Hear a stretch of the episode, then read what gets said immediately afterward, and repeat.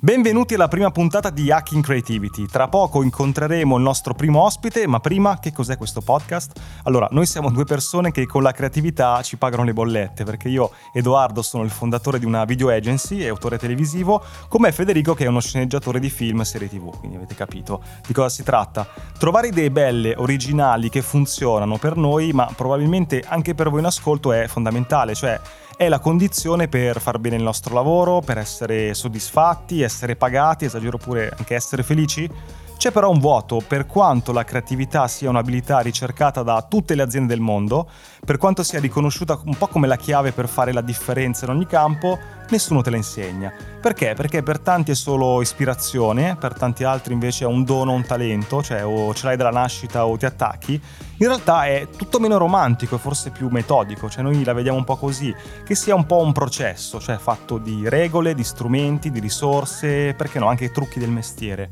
Ma quali sono? Ecco, con il podcast faremo proprio questo. In ogni puntata inviteremo un personaggio che nel proprio campo ha fatto cose interessanti, pubblicitari, sceneggiatori, designer, autori, imprenditori, e faremo per voi una sorta di reverse engineering, cioè entreremo nelle loro teste, cercheremo di capire nel dettaglio come fanno a trovare costantemente l'idea giusta, fortuna, caso o forse qualcos'altro? Ma hackeriamo il nostro primo creativo, ecco la sua presentazione e buon ascolto. Il nostro ospite di oggi è giornalista, autore, è stato uno degli inviati del programma Le Iene e ora è nella squadra di Chi l'ha visto. Ha realizzato reportage in tutto il mondo, anche in zone particolarmente calde dove in alcuni casi ha pure rischiato la vita, ce lo racconterà. Ha creato Veleno, uno dei podcast più popolari in Italia, sicuramente quello che ha alzato l'asticella, ed è curatore per Audible, Dato che sta facendo scouting di nuovi podcast, ci spiegherà cosa manca secondo lui nel panorama italiano. Con lui parleremo proprio di questo, come fare giornalismo in modo creativo nell'era dell'intrattenimento e della serialità. Cioè come trovare una chiave narrativa per rendere una storia accessibile, interessante e avvincente qualunque sia il mezzo. Abbiamo parlato parecchio e sono uscite tante cose interessanti, quindi abbiamo deciso di dividere la chiacchiera in due parti. Nella prima troverete tanto sul mestiere di reporter, nella seconda ci siamo concentrati sul mondo del podcast. Io sono Edoardo Scognamiglio e io sono Federico Favot e siamo pronti ad hackerare la creatività di Pablo Trincia.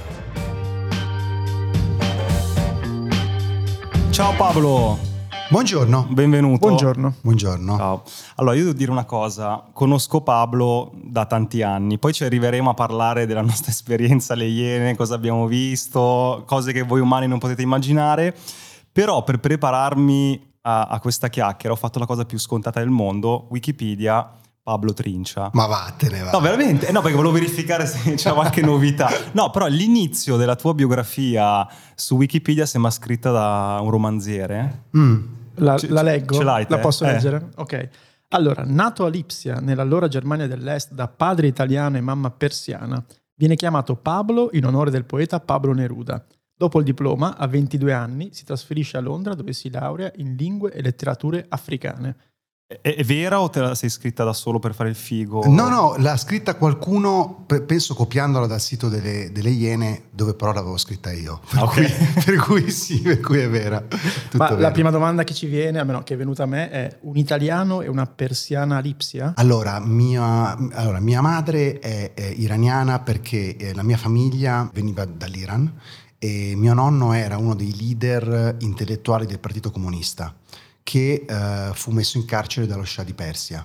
Eh, mio nonno negli anni 50, eh, alla fine, o alla fine degli anni 40, all'inizio degli anni 50, riuscì a scappare e eh, attraversò l'Azerbaigian e andò in Russia perché comunque essendo diciamo, eh, iscritto a un partito comunista eh, c'erano ovviamente ehm, aiuti, no?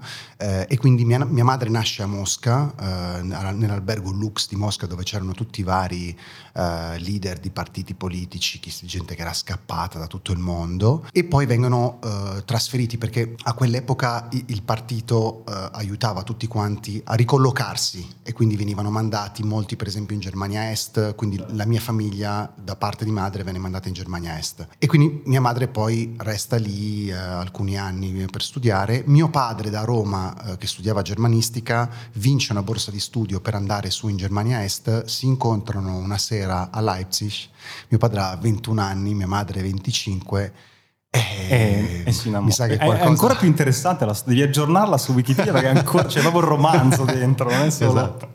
Però poi io sono rimasto là quattro anni, eh, il tempo di, di insomma, iniziare a parlare. Il tedesco era la mia prima lingua, io ho ancora gli audio di me da piccolo in ah, cui ah, sì? parlo con accento tedesco, la macchina è rota e, ehm, e, poi dopo ero bilingue e poi dopo sono venuto in Italia e il tedesco proprio ciao. Ma in realtà tu hai fatto uno stop all'università a Londra dove hai studiato, scusa, lingue e letterature africane, cioè ma come ti è venuto in mente? Non è proprio una scelta scontata no? Allora, a me piaceva l'idea, eh, io a vent'anni ho deciso che dovevo salvare l'Africa, sai quelle cose ah, okay. no, da ragazzino, yeah, revolution, e quindi ehm, avevo fatto un viaggio in Tanzania, avevo fatto un'esperienza di volontariato, ho detto, beh, questa è la mia strada e lì alla, a Londra c'è la SOAS, la School of Oriental and African Studies, che è una delle scuole migliori del mondo. Okay. Quello era un periodo in cui le università costavano ancora molto poco, adesso costano delle cifre delle fucilate certo. e quindi mi sono iscritto a African Studies, ho studiato Swahili, e, um, Wolof, ho studiato Hindi, però poi sono finito a fare tutt'altro. Il giornalista, esatto. Sì. Quando hai iniziato a fare il giornalista freelance, tu hai iniziato a scrivere per la carta stampata, no? Per un sito che era appena nato da Emergency nel 2003, si chiamava Peace Reporter. Ok. E, um, io ero appena rientrato, dalla, mi ero appena laureato. Stavo cercando in realtà, perché io volevo lavorare nelle ONG. Eh, pensavo che la mia strada sarebbe stata quella. Eh, torno a Milano, scopro che Emergency stava aprendo questo giornale online, vado a fare un colloquio, mi prendono subito Scopro che alla fine mi piace. Cioè, eh, ti hanno spedito da qualche, a Milano? No, no, no, abbiamo, no, no okay. era una redazione a Milano dove ci saremmo occupati, diciamo, di, del resto del mondo, quindi Africa, okay. Asia, America Latina. Scopro che mi piace, tutto sommato mi diverte e a quel punto mi fermo lì un anno, poi inizio a fare il freelance e quando proprio stavo mollando, che mh, mm, proprio non ce la facevo più perché non, avevo 31 anni, ero, insomma, ah beh, non andavo da nessuna parte, okay. eh, chiedo un colloquio a Davide Parenti, alle Iene, colloquio che vado a fare ma senza, cioè quasi speravo che mi dicesse di no. Perché, che è il capo delle Iene. Che è il cioè capo, delle Iene. E quasi speravo che mi dicesse di no perché io in realtà avevo già deciso che sarei andato in Yemen a studiare l'arabo e avrei ricominciato da qualche altra avrei fatto qualcos'altro ok quindi basta col giornalismo basta con i giornali che non pagano che non eh? E vado da parenti, il colloquio va malissimo perché lui eh, insomma mi dice delle cose un po' spiacevoli, dice cioè? cioè che cazzo me ne frega dei giornalisti, capito? Cioè i giornalisti, cioè noi ce li mettiamo in tasca. E a quel punto io però, tanto non ho niente da perdere, metto i gomiti sul tavolo e gli dico guarda che io comunque sono bravo, so fare bene il mio mestiere, se ti interessa bene, se no arrivederci. E ci salutiamo così, Malissimo. male, cioè della serie, vabbè, io esco convinto che questa cosa non, non andrà mai da nessuna parte, anche perché sono reduci da 10.000 cose analoghe. Il giorno dopo, eh, parenti mi scri- il giorno dopo ricevo una mail da Edoardo Scognamiglio che dice ciao, sono un autore, l'ho ribeccata, l'ho cercata di recente, l'ho, l'ho ribeccata, una mail del 2009 e dice ciao sono un autore delle Iene Davide mi ha detto di contattarti e, e con tu pensavi che avessi sfanculato invece io pensavo a me mi ha avessi... chiamato dicendo guarda che ho, trovato un tizio sgamato niente male così sì, ti, po- ti racconto proviamo. dall'altra parte ah, okay. tizio sgamato niente male ha una bella idea per un servizio adesso ci arriviamo lo raccontiamo e boh sentilo quindi tu ovviamente come inviato io come autore eh, ci esatto. siamo conosciuti però una domanda che mm. non so tu dici sì, eh, facevo il giornalista, eh, ho chiesto un colloquio alle Iene, come che funziona? Cioè, non è così immediata questa cosa. Non è che poi scrivi un'email. No. Come, come, ci si arriva a un programma del genere? No? A allora, io il mio metodo è sempre stato quello di cercare il numero di telefono del capo da cui devo andare, quindi qualsiasi sia il, la, la, persona, io non scrivo mai mail, oppure scrivo una mail ma è sempre una scusa per poi poter chiamare e dire ti ho mandato una mail, l'hai letta. Quindi mi recupero attraverso un contatto che avevo a Mediaset il numero di parenti, gli chiedo 5 minuti di colloquio, perché comunque alla fine non gliene frega niente nessuno di perdere 5 minuti per certo. un caffè. Guarda, ti vengo a trovare, c'è 5 minuti, nessuno ti dice di no. Parenti mi dice di sì, eh, io entro, non gli fregava niente del curriculum, non gli fregava niente del, delle mie esperienze, gli fregava solo di vedere chi aveva davanti, però io punto sempre all'incontro vis-à-vis, cambia tutto, è un altro sport, cioè il tuo modo di parlare, il tuo modo di porti, il tuo, il tuo certo. atteggiamento, il tuo body language e quindi devi sempre puntare a quello e se gli avessi mandato un'email probabilmente non mi avrebbe mai risposto, non mi avrebbe mai cagato e mi sarei fermato lì. Se, se voglia parliamo di, del primo servizio che hai fatto alle Iene, sì. che, questo che abbiamo fatto che era, insieme, esatto. però raccontiamolo anche per, per, spiegare un po' cosa accade, no? perché uno vede un servizio di, che sia un reportage eccetera, finito, montato con la, la musica giusta, il voice over giusto, però dietro c'è un, un casino, delirio, un, un delirio. L'idea qual era? L'idea che avevi portato qual era? Io mi sono presentato intanto da parenti con un'idea, appunto. Cioè, l'errore che molti fanno è quello di presentarsi proponendo se stessi. Certo. Tu non sei niente Uh, le idee che hai sul piatto, quelle sono, cioè tu ti presenti da qualcuno con qualcosa in mano, con un'offerta, con, un, con un'idea. Io avevo un, un contatto con questi uh, della, uh, del GOA, che erano questi della Guardia di Finanza di Catanzaro, che avevo scoperto durante un servizio, che sono quelli che proprio fanno la, la, sono in prima linea nella lotta all'andrangheta e al traffico internazionale di droga. E hanno questo ufficetto a Catanzaro, ma veramente una roba che non, non gli daresti due lire dove però questi sono cazzutissimi, si ascoltano per ore tutto il giorno le telefonate, le intercettazioni ambientali telefoniche del, dell'andrangheta e poi fanno queste operazioni in cui fanno arresti su arresti, eccetera. E quindi io avevo l'opportunità, visto che ero diventato amico di questi, di seguire un'operazione, seguire un'operazione antidroga per vedere proprio come funziona, come lavorano, eccetera. E quindi devo dire, non perché qui per fortuna c'era Edo con me, perché Edo era un giovane autore già con molta esperienza, perché tu eri lì almeno da 4-5 anni, sì, uh, che ca- aveva capito, pestaggi, un po' di tutto. che, che, aveva capito, che, che, conosceva bene i meccanismi della trasmissione, il linguaggio, le cose curiose che interessano e quindi eh, il battesimo, diciamo, l'ho, l'ho avuto con lui, che però era un autore già molto formato. Io venivo da uno stile troppo più, più giornalistico e meno uh, di infotainment. Però diciamo. noi avevamo un piccolo accordo, no? che non avremmo parlato bene di Edoardo, quindi tu l'hai, hai ragione, l'hai, l'hai un po'... No, ma poi dopo rivelerò. Ok, cioè, l'import- l'importante è che, questa cosa, che questo patto rimanga vivo. E quindi scusami, ehm, quindi colloquio malissimo, sei tornato sì. a casa da tua moglie, guarda, non sì. mi chiameranno mai. Sì. Arriva l'email di Edoardo, vi incontrate e cominciate a parlare. No, aspetta, no, no, no, aspetta, io torno in redazione per incontrarmi con lui, mi becca il direttore di produzione e mi fa andiamo a prendere il vestito. Il vestito che vestito?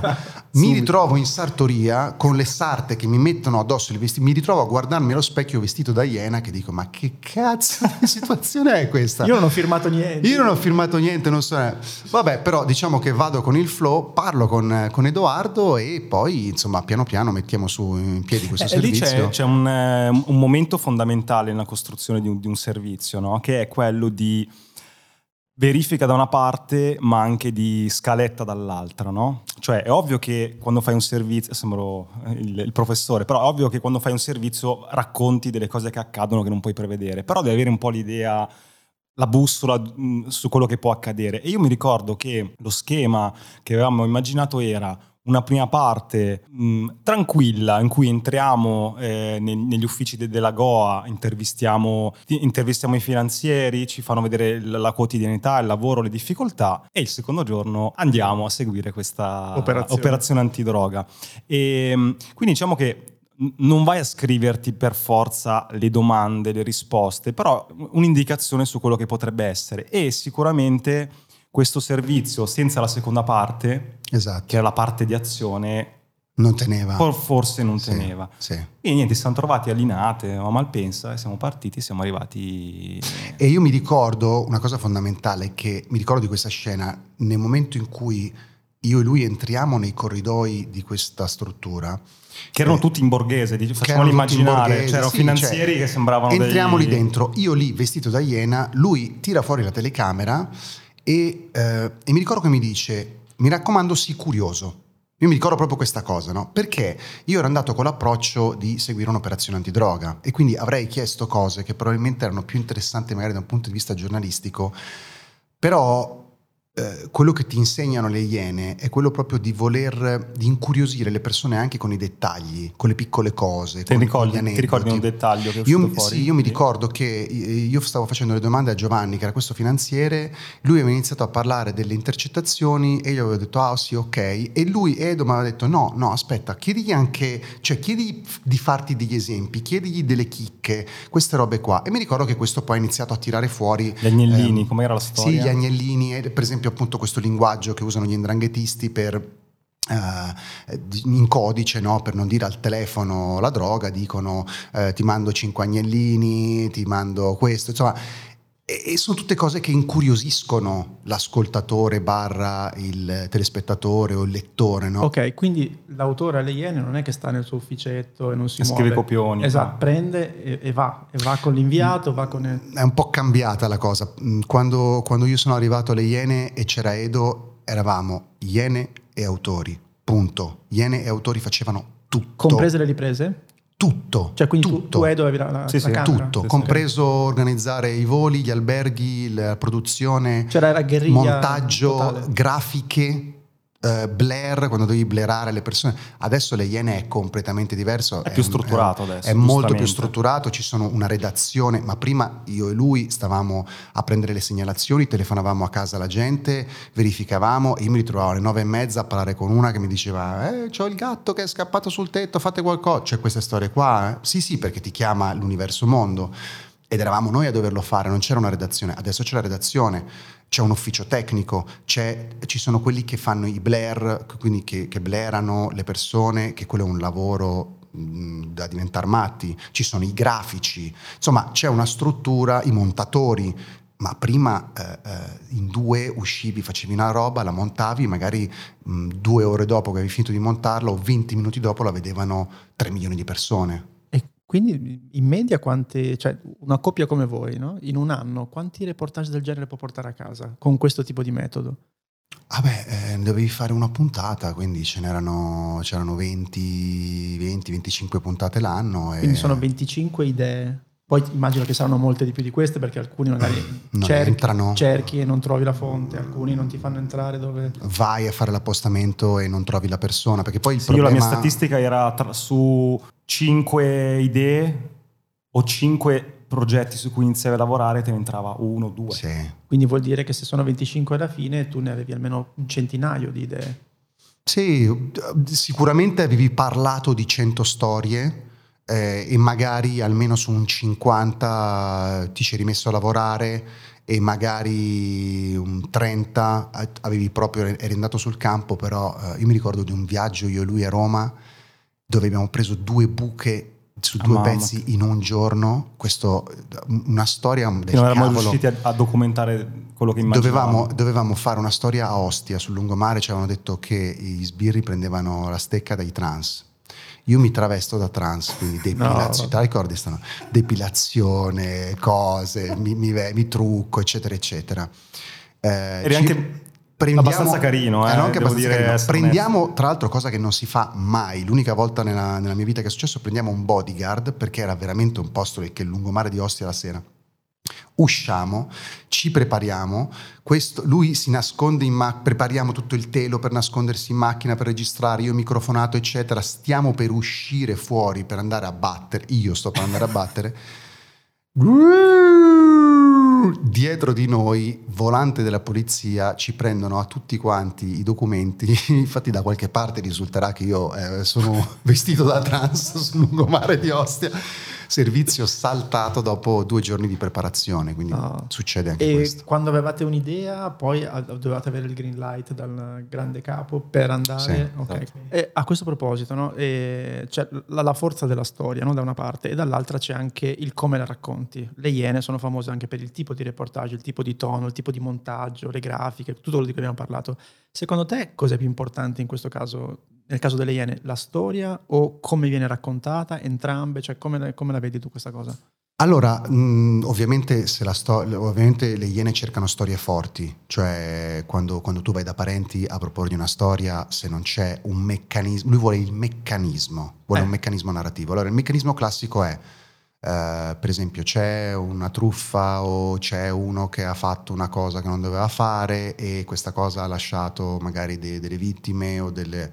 Andiamo, vai a cercare questo tipo e mettilo di fronte alle sue responsabilità. Questo è lo il schema, contrappasso. Il diciamo. contrappasso, questo è il meccanismo classico delle iene, no? Però ultimamente, mh, diciamo, se la storia è molto forte, molto molto forte e, e, vive da sola, non ha magari bisogno di quel meccanismo. Poi ci sono anche persone che sono molto brave a raccontare storie del cavolo, tipo truffette, però raccontarle molto bene in modo divertente, creando dei meccanismi divertenti, non so, per dire le truffe d'amore, allora ti nascondi nell'armadio, eh, cioè gli metti un'esca, arriva il porco, gli fai fare il giro vestito da clown per la casa, cioè eh, bisogna sempre inve- o avere una storia molto forte o se la storia non è forte inventarsi un meccanismo che la tenga in piedi. Eh, questa è. C- c'è, però c'è sempre un grande sforzo creativo. Eh.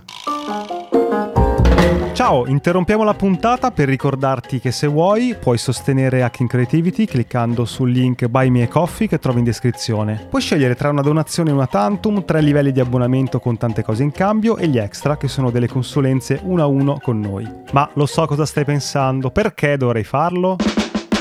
Uno, perché questo podcast vuole crescere sempre di più, ma a vari costi, quindi per tenere accesa la macchina e fare ancora più puntate abbiamo bisogno del tuo supporto. Due, se ti abboni hai qualcosa in cambio, dal canale Telegram riservato dove trovi nuovi link, backstage e un contatto diretto con noi, fino a partecipare a una registrazione dal vivo via Zoom di una nostra puntata di link e ricevere in anteprima i format su cui stiamo lavorando. Tre, se anche una volta soltanto ascoltando il nostro podcast ti è venuta in mente un'idea, hai trovato una dritta che ti ha svoltato un lavoro, beh è un buon motivo per far continuare questo progetto perché prima o poi ti darà ancora qualcosa di utile. Insomma, clicca il link in descrizione, trovi tutte le combinazioni che abbiamo pensato per supportarci e intanto grazie. Torniamo alla puntata. Ma nel, al di là anche delle Iene, tu sei un, insomma, un giornalista di, di, reportage, l'hai fatto anche in tanti altri programmi, eh, programmi di, di, di, informazione, no? La domanda è questa, come fai tu a capire, prima di entrarci, eh, se una storia è forte oppure no? Com'è la tecnica? Eh, beh, intanto lo senti, è molto istintivo. Nella storia di, di Veleno ho proprio sentito, boom, cioè, madonna, ti fai un po' l'esperienza. Io sono convinto che questo lavoro sia fatto molto di studio. Io ascolto per esempio tantissimi podcast americani perché mi piace quel genere lì, ma potrei dirti anche serie televisive. E ho imparato a vedere storie dove prima non le vedevo e a vedere grandi racconti dove prima non, non, pensavo ci fossero. Si tratta molto di affinare lo sguardo. Il più grande in questo era Enrico Lucci. Cioè Enrico Lucci arrivava da un benzinaio e trovava in mezzo al nulla alla campagna e faceva un pezzo e, il pezzo stava in piedi. Poi era un pezzo magari surreale, magari non, cioè, però io non sarei mai stato in grado. Quello, quello, vedeva pezzi dove veramente non c'era nulla.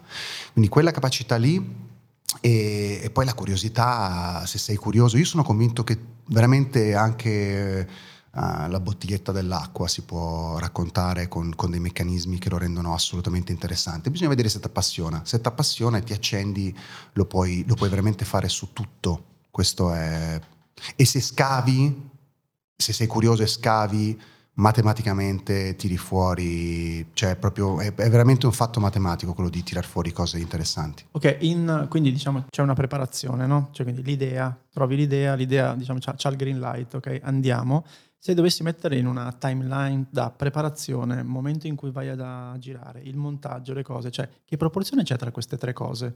Cioè c'è molta preparazione, c'è poca preparazione, si lavora moltissimo al montaggio? Mm, lavori molto in tutte e tre le fasi perché di, poi dipende dalla storia. Ci sono storie grosse dove c'è tanta documentazione, dove ci sono carte, dove ci sono sentenze, dove ci sono lì devi studiare, lì devi studiare, devi stare attento a non prendere granchi, devi, stare, devi controllare perché poi ti arriva un sacco di segnalazioni che mh, mm, alla fine non stanno in piedi o storie che traballano oppure non hai la prova provata, eh, quindi devi fare intanto quel lavoro lì, molto, devi essere molto Rigoroso.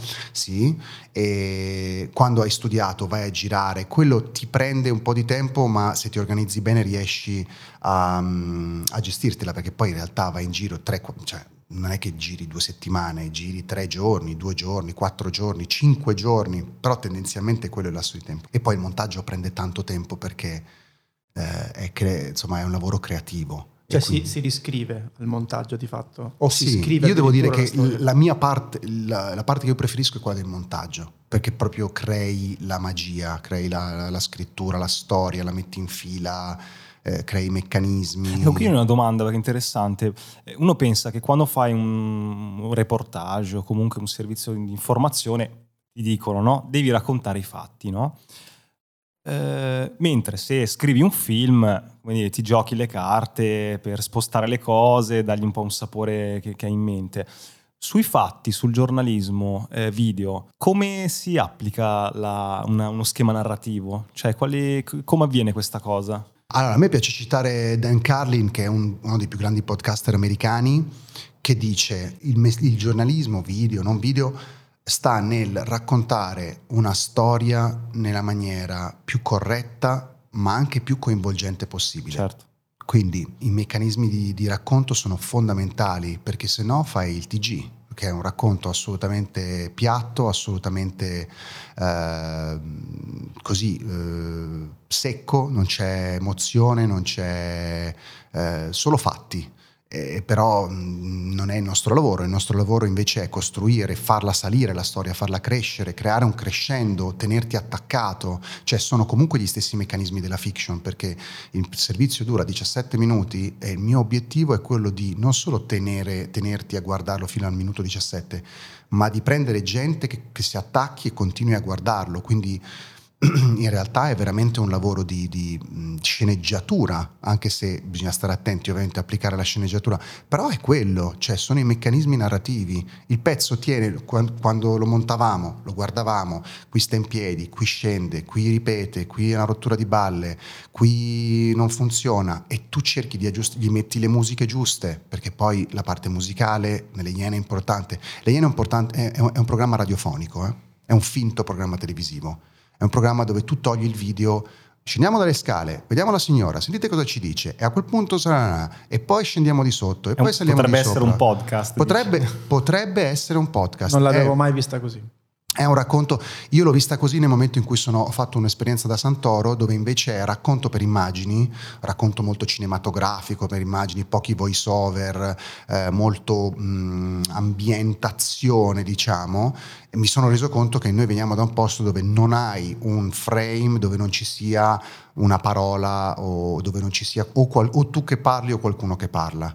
Quindi è tutto molto. È un programma che lo potrebbe vedere anche un- lo potrebbe sentire anche un cieco, perché è tutto molto ben descritto. Il video a volte fa schifo perché mh, microcamere, è tutto un po'. Le microcamere magari inquadrano solo i capelli della persona. Cioè, mh, l'audio comanda alle- nelle Iene. Quindi tu devi avere una scrittura semplice, ma che comunque sia sempre bella incalzante, bella ritmata. L'intenzione della lettura è fondamentale perché se leggi male il servizio scende e poi le musiche, e poi c'erano all'epoca quando c'era Edo c'erano gli scrosci che erano quelle eh, che erano quella- mh, quel meccanismo che, ti consent- che dava molta velocità al pezzo che ti consentiva di avere sempre dei non so, era come se si punto e virgola era, punto e virgola, esatto. Adesso la- non ci la- sono più. L'attenzione ti tornava su se Sì. magari ti eri perso un attimo. Sì. Io, guarda, una cosa che, che ho imparato alle Iene, eh, soprattutto in montaggio, è essere onesto con te stesso nel momento in cui ti annoi. Cioè, nel senso, quando fai una, una tu- una tua cosa, che sia video ma anche altre cose, è un po' il tuo bambino, no? Per cui, ah, ho girato quella scena, ho girato quest'altra cosa, mi dispiace togliere, ma questo è importante per quel motivo. Lì sviluppi una sensibilità per cui ogni secondo ti chiedi mi sono rotto le balle, mi sono rotto le balle, mi sono rotto le balle. Se senti tu guardando il video, ah, mi sto rompendo le balle, probabilmente anche se quella scena Sì. ti hai messo tanto a farla, devi, devi toglierla. Sì. Quindi... Non ti devi mai innamorare dei, dei- dei contenuti. Infatti adesso la differenza è che ci sono dei montatori. Prima eravamo eh, io e lui, che Mhm. uscivamo, montavamo, ce lo scrivevamo, eccetera. Adesso ci sono dei montatori e quando il montatore è bravo tu devi listen to the editor. Cioè, ascolta quello che ti dice il montatore, perché è quello che riceve il materiale, lo vede, Non l'ha vissuto, vergine, cioè. non l'ha vissuto, ci sono delle cose che tu ami, che lui ti dice non ce ne frega niente, butta via sta roba e tu gli devi dare retta. Poi ovviamente hai la tua opinione, la tua linea, eccetera, però tendenzialmente quello è un occhio esterno che ti aiuta moltissimo a capire quando scende, quando sale, quando... Ok, quindi vi è capitato di arrivare a- fine montaggio e di dire questa cosa non va in onda? Eh, sì, Più ah, raro Sì, questo. capitato qualche volta, però dopo un po' che hai... Allora, se il materiale è buono lo capisci prima di montarlo. Ok. Poi magari se è un po' così così te la rischi e, e lì è capitato magari qualche volta, però se conosci i trucchi del mestiere tendenzialmente no.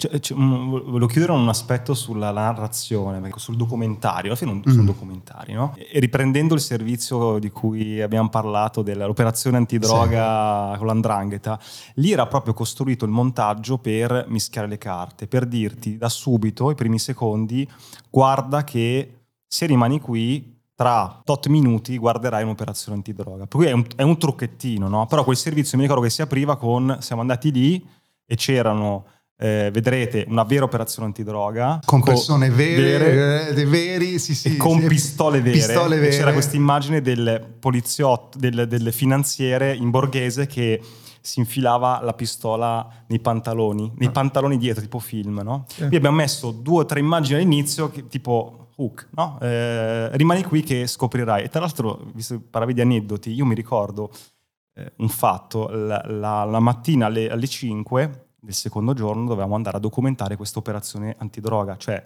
in cui andavano ad arrestare dei trafficanti, quindi non quello che fa la truffettina, no? trafficanti di droga in Calabria. No?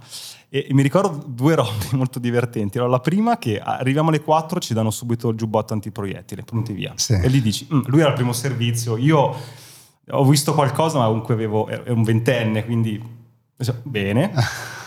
Quando vai a fare un'operazione antidroga, sali sulla macchina, tu te la ricordi cosa Sì. è successo? Sali sulla macchina e, e vai Sì, sì, velocissimo 2000 verso all'ora, la casa. Sì. Già che eravamo lì, No, passi dal caffè al bar. Oi, ci beviamo un caffè. Oi, oh, si al bar. Eh, tutto a posto. Eh, vai, pronti, via. 200 all'ora. Sì, paesini, stradine, sì, luci, boh, dritti per prendere. E, mh, già che eravamo in macchina e, mh, verso la località dove a casa di questo qua dovevamo arrestare, dicevo, beh, già che ci siamo, facciamo qualche domande al finanziere che sta guidando. Ed era un ragazzino, mi ricordo, Sì, avrà avuto sì. 20 anni. Sì, sì, sì, sì. Facevano le domande e questo qua gli tremava la voce. Sì, sì. Ah. Eh, Lì ci siamo guardati per dire, "Porca puttana. Cioè, se trema lui. sì, sì. Gli tremava. La domanda era: ma gli trema la voce perché lo stiamo intervistando o per che stiamo andando a fare una roba? Vabbè, finisco, poi non voglio togliere troppo spazio a Pablo. Arriviamo sotto a casa di questo qui, nel, nel cortile, e io come autore, come abbiamo appena detto, ero quello che aveva anche in mano la telecamera. Era buio. Quindi immagina l'operazione antidroga che rompono il cancello, corrono tutti dentro e, e iniziano a, a tirare i calci alla porta per, per entrare dentro. Guardia di finanza. Guarda di finanza, è così. Io ero dietro con la camera ed era buio. E, ho avuto un automatismo. Quando è buio, c'avevo il faretto sopra, ho acceso il faretto. Per cui c'era tutti eh, i, i finanzieri che entravano nel buio e questa luce. Questa unica luce che ero io. E il finanziere fa: Ma che cazzo fai? cioè, ho rischiato di farli sgamare. Uno e due. Guarda che se non succede, ma se questo qua spara, Spara la luce. spara, Spara la la luce, luce. e spara a te, no? Per cui poi, l'hanno preso- poi hanno spaccato la porta, sono entrati, l'hanno preso. Vabbè, quindi è pericolosissimo. Guarda, secondo me queste cose qua sono più per- pericolose in paesi tipo Messico, Stati Uniti, dove veramente la polizia, la polizia gli sparano. Qua eh, ti fa impressione perché stai andando a casa di gente che ha le armi, che ha la droga, che insomma ha dei curriculum. Però qui c'è molto rispetto, diciamo, per... È un po' il gioco di guardie e ladri, il gatto e il topo. Non, non c'è... Credo che sia raro che, che- che poliziotti vengano uccisi nel corso di queste operazioni, no? C'è sempre da parte dei Però tu- criminali... Tu di, di reportage ne hai fatti tanti in giro per il mondo, eccetera. Ci sono stati momenti in cui veramente ti sei sentito in pericolo, rischiato, eh, do- dove hai avuto paura? Una volta in Siria, durante la guerra, siamo andati ad Aleppo tre giorni e lì sì, eh, cioè, lì sì, ovvio, perché senti puh, puh, puh, puh, tu- Tutto- tutto intorno il a- giorno. tutto il giorno, colpi di mortaio e, e viene a sapere che poi hanno, rapiscono la, la gente, insomma, mh, quello è stato molto molto molto molto brutto, però è stata un'esperienza eh, tra virgolette, interessante perché tu vai in un posto dove accendi, tu fai conto che io ho calcolato che quando si gira eh, per un documentario ti porti a casa tre minuti al giorno, di media, due minuti e mezzo, tre minuti, quattro minuti quando va bene. Quindi se vuoi girare una roba da 21 minuti, in genere una settimana ci vuole. Noi siamo stati lì tre giorni e abbiamo portato a casa tipo una roba da 27 minuti, perché lì accendevi la telecamera e qualsiasi cosa era incredibile, bambini armati, eh, ti giravi e c'era un palazzo crollato, ti giravi, passava un carro armato con dei barbuti tutti vestiti di nero, cioè era proprio una roba allucinante, però lì abbiamo a un certo punto avuto paura che ci hanno sparato, eravamo in un palazzo, sparavano col carro armato, boom, boom, e questi che erano con noi, i ribelli siriani, che ridevano come dei pazzi, come se non gliene fregasse niente. E noi dicevamo, questi sono scemi, cioè con questi, noi andiamo in giro con questi, questi non hanno il senso del pericolo, per cui leviamoci subito e, ehm, e mi ricordo che lì proprio... Eh, Ma come ti prepari e come fai ad arrivare in un luogo come la Siria a fare un reportage? Com'è la, la procedura? Mm, devi trovare un fixer che è una cosa che in questi, in questi posti qua assolutamente, devi assolutamente trovare, che è questa persona, è una figura professionale ormai, eh, che accompagna i giornalisti in zone di buona guida, eh, una persona del posto che ha i contatti, che ti mette, che ti trova. Come lo trovi fa... un fixer? Cioè... Io in questo caso, per esempio, avevo chiamato un amico giornalista arabo che aveva un contatto che mi ha dato il numero di una del Washington Post, che mi ha dato il numero, insomma, contatti di contatti, ma con chi è? E alla fine sono arrivato a questo fixer che si chiama Mahmoud, che poi io a mia volta ho passato ad altri giornalisti. No, nazionalità di questo ragazzo? Siriano. Siriano. siriano. Eh, Uno che parlava le lingue, magari inglese. Sì, sì, molto eh. professionale, sapeva tutto, quanto vuoi al giorno, questo, ok. Eh, Quanto prende un fixer? Mm, secondo me tra i 150 e i 300 dollari te li chiedono. Mi ricordo che qualche anno fa nelle Filippine c'era stato, eh, eh, le Filippine andavano molto di moda in quel periodo perché c'era Duterte che ammazzava i trafficanti di droga, i drogati, no? e quindi c'erano un sacco di giornalisti anche italiani che andavano nelle Filippine e i fixer lì avevano ovviamente nasato il business e chiedevano delle cifre esorbitanti, 3, 4, 500 euro al giorno, delle robe allucinanti. Però tendenzialmente in una zona di guerra ti può chiedere anche quei soldi. Se non lo sapevo. E quindi sì. hai, trovato, hai, trovato, il tuo fixer che ti ha portato in giro per... che mi è venuto cosa a prendere. Cosa promesso? Mm, lui, io eh, ovviamente lo chiamo prima, cerco di capire come parla, come, cosa dice, cosa non dice, cosa promette. In genere testi sempre se, se è quello che dice sì sì sì sì sì, sì facciamo sì sì sì sì, sì. Mm, no. Se invece ti dice questo si può fare, questo non si mm. può fare, questo proviamo, eh, allora capisci che è una persona mm, seria e gli ho detto che cosa avremmo voluto fare, poi ovviamente quando vai lì le cose succedono e quindi ti lasci molto trasportare da quello che succede eh, e a un certo punto lui mi dice do you want to go to frontline? Eh, cioè sulla linea del, del fronte io, ah yeah of course, cioè cazzo, frontline certo. Poi quando arrivi là e senti sparare in lontananza e lui ti guarda e dice do you want to go to frontline? E tu dici Sai che... Uh, yes, let's go to the front line. Sei andato. Oh, andato. Siamo andati, solo che anche lì questi non gliene fregava niente. Cioè questi... Eh, com, com, com, com. Come com? Cazzo, c'è uno che spara a 15 metri. Yeah, we can get closer, good picture, you take good photo.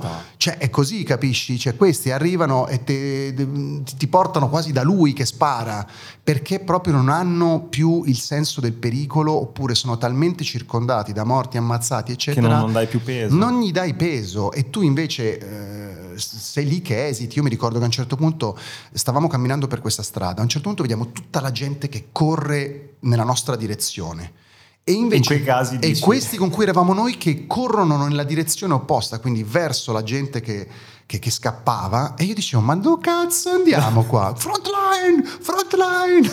Good, good picture, good picture. Good picture, you take good picture, very good, very good. Capito? Quindi un conto è al telefono da, da Cologno, no? bello seduto con l'aria condizionata. Un conto è poi quando arrivi là e, e, ti devi poi confrontare col... O un'altra roba che è successa, adesso non voglio raccontarne troppe, però dovevamo uh, fare un servizio su due italiani c- condannati all'ergastolo in India. Ah. E io dico, vabbè... Per da, droga, no? Per, per, droga, per omicidio, per omicidio, ah, omicidio, per omicidio, però c'era di mezzo anche la droga. Um, E io dico, vabbè, oh, perfetto, andiamo nel carcere, ci mettiamo le, le microcamere, i microfoni nascosti e entriamo. Eh, quando ho preso il risciò dall'albergo per andare al carcere, io mi sono cagato in mano e ho detto, ma che cavolo mi è venuto in mente? E quando siamo, ci siamo messi in fila, sembrava, sai la scena di quel film famoso Fuga di mezzanotte, no? quando quello è in aeroporto con la droga tutta addosso nascosta che inizia a sudare eh, si avvicinava, ci avviciniamo con questi qua che ci facevano la perquisa, che se ci trovavano qualcosa erano cazzi bruttissimi e, e, io mi ricordo che lì proprio mi sono accorto della differenza proprio tra stare eh, a Milano e dire sì facciamo e stare lì e, e, e poi dover affrontare le conseguenze no, di quello che perché appunto erano camere nascoste anche all'istituto di pena. Cioè, uh, era questo, era questo il problema. Dentro le mutande, dove però ti facevano, ti toccavano anche lì. E non vi hanno scamato lì? No. Per un pelo, perché io avevo questo microfono imboscato in una specie di, di cosa che mi ero, costru- che mi ero fatto col, con lo scotch sotto le mutande. e questi qua però quando ti toccavano, capito, andavano sotto con le dita. E non so per quale motivo non ci hanno... Non, per tre volte siamo andati, ce l'hanno fatta per tre volte sta roba per tre giorni di fila siamo andati a trovare tre perquisizioni, tre perquisizioni. in entrata e in uscita. Sì, sì, però poi alla terza bene o male, sei un po' più tranquillo, però ci sono delle situazioni, ma guarda che anche senza andare all'estero, anche qua fare le micro a una persona, cioè fargli la micro in slang da noi vuol dire andare con le microcamere non è semplice psicologicamente perché c'hai sempre l'idea che quello ti stia guardando l'ottica. E a volte mi è capitato della gente che, mi accorgevo che la gente si guardava, mi guardava, cercava di capire se avessi qualcosa, perché eh, dopo un po' lo sanno che i giornalisti girano con le microcamere, certo. vedono striscia la notizia, le iene, tutte le trasmissioni. E quella è una roba che psicologicamente ti destabilizza molto, eh? devi essere molto bravo lì a restare... Mm. Certo, ho avuto questa immagine di voi due che avete deciso tutto quanto e poi passate in questa stanza che mi sto inventando adesso delle iene dove ci sono le microcamere, i capito? Tipo Batman. Sì, dici. esatto, c'è tutte le attese... Allora prendi due micro, due cose, così e poi vai. Cioè. È un po' così, me lo sto inventando. Sì, beh, molto meno CIA di quanto c'è. Poi quella attrezzatura si rompe, non parte. Sai quante volte capita che eh, pensi di avere la scena perfetta? Perché poi alle Iene tu devi documentare tutto cioè se io devo documentare la truffa della lavatrice, sembra una cagata, ma se tu non filmi, non hai l'inquadratura dello scambio di soldi, Chiaro. non c'è, non è successo. Cioè, quella roba lì è tutta una roba che va studiata prima, devi capire, devi prevedere, eh, capito? È tutta una costruzione, è tutto un giocare due o tre mossi in avanti, qual è l'alternativa, qual è il piano B, se dice questo cosa facciamo, se fa questo come ci comportiamo. Quella è una roba molto istintiva in cui tu, quando vai a fare un appostamento, la stessa roba. Cioè tu non è che vai a fare un appostamento e ti piazzi sotto casa di uno tu ti metti là, prima hai studiato su Google Maps dove abita, quante uscite ha, se c'è un garage, che macchina potrebbe avere, a che orari fa. Ma sai quante volte, se no, se sbagli quella roba lì, stai otto ore sotto casa di uno, guarda che dopo ti vuoi sparare. Eh.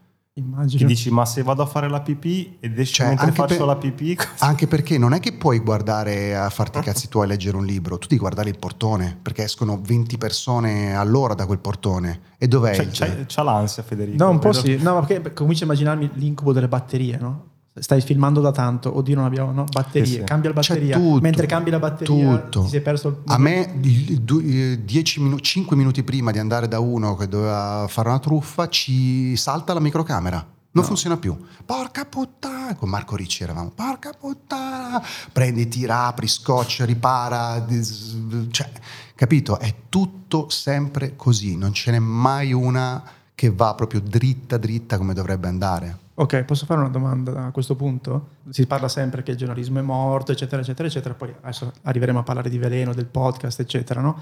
Ehm, lo consiglieresti a un ragazzo di dire, sai che c'è, diventa giornalista, che è un mestiere fantastico e che ha molto futuro? No, io consiglierei di, di diventare autore, che è un po' più sottile. Eh, l'autore è uno che fa un lavoro magari anche giornalistico, però è una persona che si fa venire in mente dei meccanismi delle idee.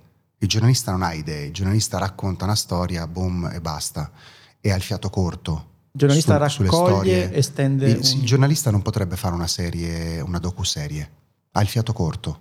È l'autore o quello che ragiona come autore eh, o, come, eh, o che hai avuto esperienze di regista o di montatore che eh, diciamo ha, ha, una mentalità un po' più aperta, ha un po' più di training su più cose, vede più cose, cioè il giornalista è troppo limitante, capisci? E poi oltretutto appunto è un mestiere che eh, sì, non, insomma, oggi come oggi non trova tanto, però se tu diventi autore eh, e cominci a ragionare sul fatto che le notizie sono e le storie sono anche prodotti e cominci a pensare a quella cosa come, cioè che differenza c'è tra un, un, una serie podcast e una bottiglietta dell'acqua?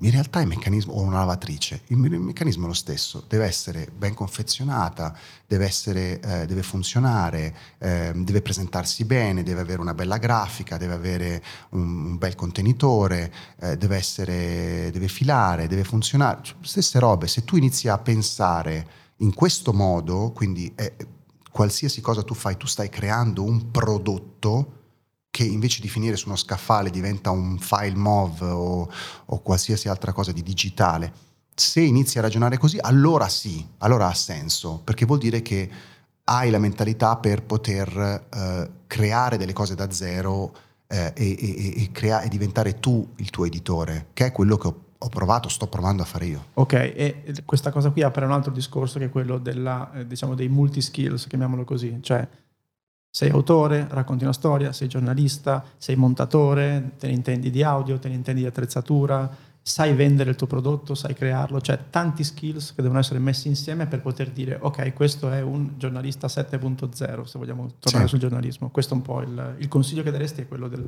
anche di cercare di come dire, acquisire delle competenze completamente no? diverse, All... complementari ma diverse. Studia, impara l'inglese, in, prima cosa, impara l'inglese e studiati l'eccellenza. L'eccellenza viene dall'America o dalla Gran Bretagna, comunque... E fai, eh, e, e, fai. Cioè adesso... Guardati le serie, sì. guarda, ascoltati i podcast, leggi gli articoli, però non, dall'Italia non, in Italia non, esce, non, escono grandi cose, qualcosa c'è di buono, ma guardati la roba figa che, viene, che fanno in America. I podcast in America stanno uscendo delle robe atomiche. Io imparo da quella roba, io tutti i giorni imparo, studio, vado avanti, mi, mi aggiorno, questo devi fare, capito? E farlo, appunto. Grazie per aver ascoltato questa puntata di Hacking Creativity. Se avete voglia di continuare subito, troverete la seconda parte della chiacchiera con Pablo. Intanto, come si dice in questi casi, ricordatevi di seguire il podcast per non perdere i prossimi ospiti. Ma proviamo anche ad andare oltre. Ci piacerebbe ascoltare il vostro parere sul tema che abbiamo trattato. Quindi ci vediamo sulla nostra pagina Facebook dove troverete i link eh, di un po' di cose di cui abbiamo parlato. Si chiama Hacking Creativity. Fateci un salto. Ciao. La puntata è finita e adesso cosa puoi fare? Beh, due cose. Uno, iscriverti ai nostri appunti. Trovi il link in descrizione per ricevere la nostra newsletter con tutti i link di cui abbiamo parlato, belli ordinati, così puoi leggerli in tranquillità e approfondirli. E due, puoi fare un giro sul nostro canale di Buy Me a Coffee. Se vuoi sostenere il nostro podcast trovi tante modalità, dall'abbonamento alla donazione one shot, agli extra. Quindi clicca il link, valuta se c'è qualcosa che ti interessa e intanto grazie per il tuo supporto.